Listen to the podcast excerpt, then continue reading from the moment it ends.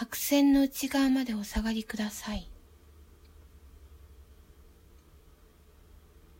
平日、白線の内側から、週末、白線の外側から、もに伏す、どちらでもない。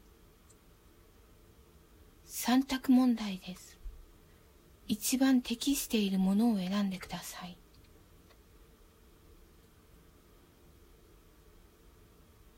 それは日常から始まって非日常に終わった。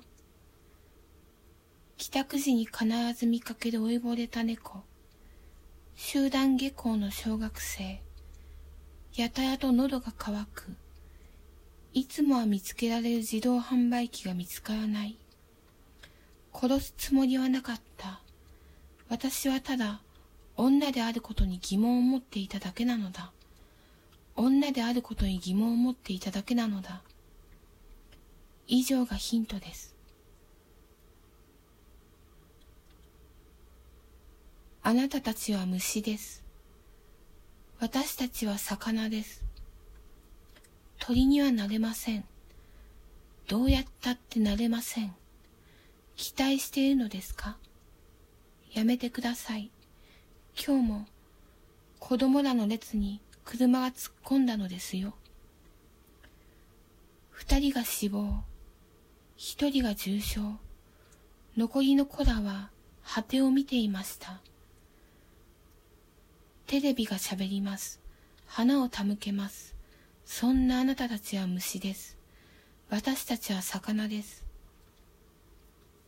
期待はしないでください。今日もみんな必死で酸素を探しているのですから。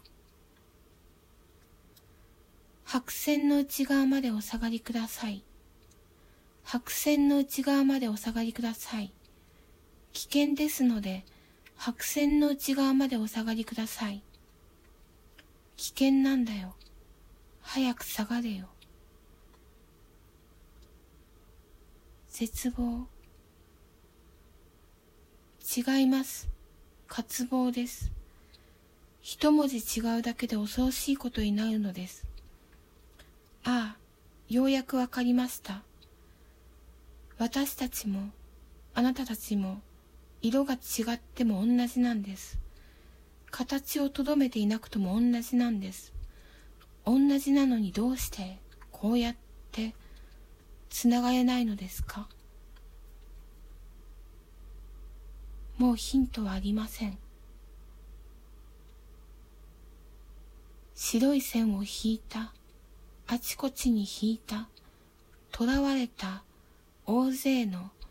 あなたたち、私たち、鳥になんてなるものか。